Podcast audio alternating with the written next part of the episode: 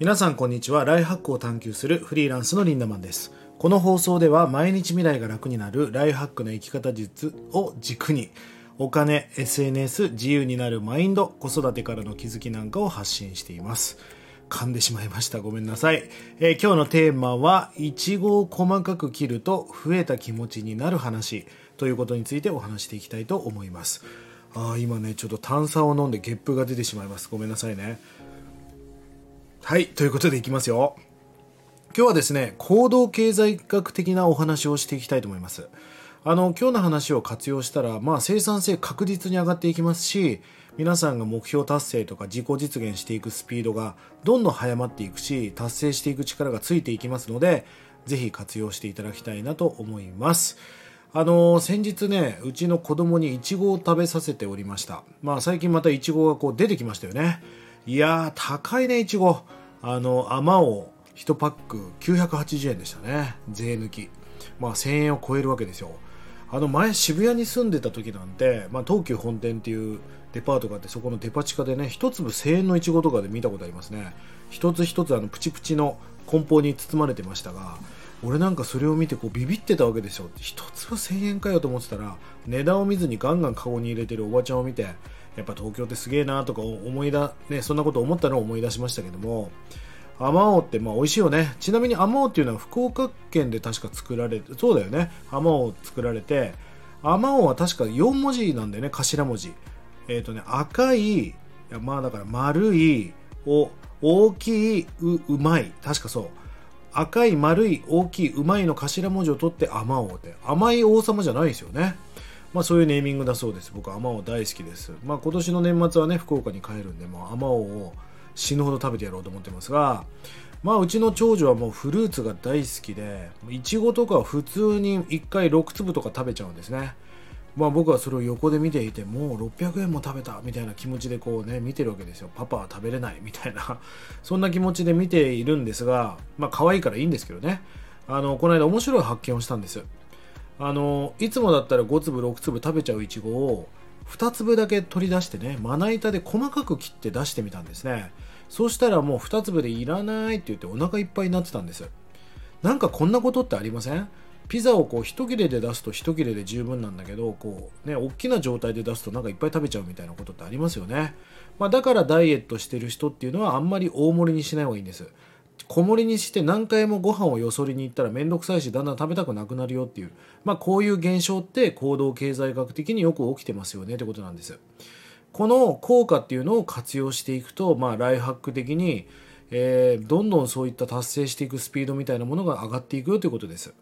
あのー細かくすると増えた気がして食べれなくなる、まあ、この現象をうまく活用していきませんかっていうことなんですね。あのこんな実験があったそうです。24枚のクッキーがありますと、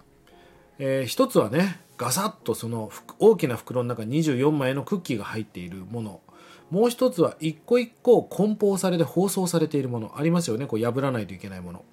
どっちの方が食べ早くね食べ終わるかという実験があったそうです。でそのまま袋にガサッと24枚クッキーが入っている方は、えー一気で食べてしまった。でもえっ、とあ違う違う。まとめて入ってた方は6日間で食べ終わって梱包されてる方は24日間かかったんだっけな。えー、と要はガサッと手を入れたら食べれる状態だと一気に食べちゃうんだよね。6日で食べちゃった。だけど一回一回破らなきゃいけない面倒くさい方っていうのは24日日もかかってしまった。つまりこの破るっていうひと手間がもたらす効果っていうのは4倍あるってことですよね。だって4倍スピードが速まったり遅まったりするわけです。この何かに取り組む時にこの手数もうこの一手間っていうことを減らすかどうかっていうのは生産性を上げるためにすごく重要なんですよね。まあ例えば毎日ツイートしようと思ったら、えー iPhone で言うとねフォルダーの奥の方にそのツイッターをしまったり何回も画面をスワイプしないと出てこない。そうすると手間が2手間3手間って増えていくのでもうめんどくさくなってくるじゃないですか。なんだったら「Hey Siri」で立ち上げてもど勝手に入力が始まるぐらいな工程を減らしていきたいですよね。この手間を減らすってことが重要。だからうちの娘は手間が少ない一粒単位だったら食っちゃうわけですよ。でも何回も何回もこうフォークで刺してちょこちょこ食べなきゃいけない方は手間が多いから食べるのが遅くなったってことなんです。この効果をうまく活用していくことで皆さんは生産性を上げていけるってことですよね。あのぜひねこうヨガマ毎日ヨガをしようと思ったらねまずあの押し入れの奥からヨガマットを出してくるのがめんどくさいし朝からウェアに着替えるのもめんどくさいじゃないですか。だったらもうトレーニングウェアを着た状態で布団とかベッドの横にヨガマットを引いた状態で寝るんです。そうしたらおはようって寝ぼけてる状態でもうヨガを始めることができるじゃないですか。こうやって手間を減らしていくっていうことがあなたの生産性を上げるために重要だよということなんです。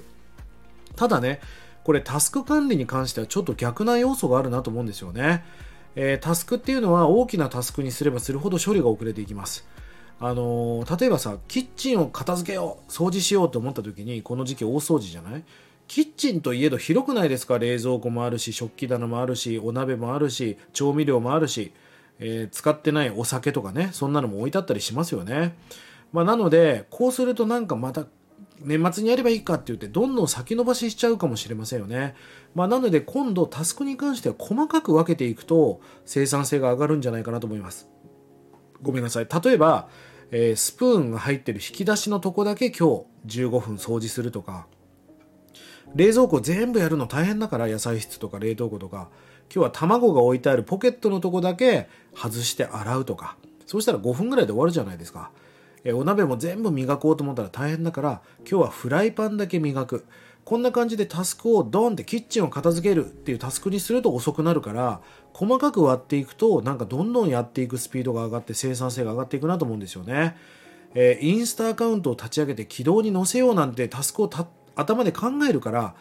ちょっとまあ来月でいっか来年やるかみたいな気持ちになるんだけどこれ細かく割っていったら今すぐできることってありますよね。例えばインスタのアカウント名だけを決めておくとかサンプルアカウントだけを探しておくとか、えー、自分のインスタの新しいプロフィールだけを考えておくとかこうやってタスクを細かくすればするほどスピード初動スピードっていうのは上がっていくから、えー、達成していくスピードを上げていくことができます。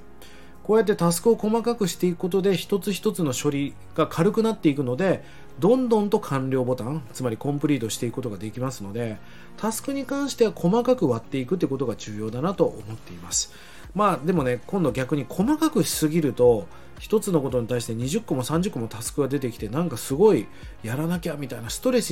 にもなるのでまあタスク管理っていうのは正直どうやってタスクを分けるかとかどういう言葉にするかっていうのは重要だなと思いますね。食器棚を片付けるみたいなタスクってすごいワクワクしないけど、えー、お茶碗だけ外してそこのえー、そこの何？お茶碗置いてあった下のシートを剥がしてお茶碗を拭き直すとか。そうするとなんか今日もうついでにやっちゃおうかみたいな気持ちになるじゃないですか。要はタスクを書くときにどういう日本語で書くかっていうのもすごく重要だなと思っています。ぜひ皆さんねよく使うアプリはぜひそのスマートフォンのトップ画面に置きましょう、まあ、最近で言うとウィジットなんかを使うのもありますよね。こういったものに設定しておくっていうのも重要ですし毎日ヨガをやりたいと思うんであればヨガマットを押し入れに入れずにも引いておきましょうということです。まあ、今日皆さんに言いたかったことは、一手間減らすことによって生産性はぐっと上がっていきますから、ぜひね、えー、この手間を減らすということを意識して、最高な人生、最高なライフハックを形成していてください。1日30円で学べるオンラインサロンライフハック研究所。1年後の未来をより良くするための動画や音声コンテンツを配信していて、過去配信したコンテンツも全て視聴可能となっております。ぜひご参加ください。それでは今日も素敵な一日をリンダマンでした。まったね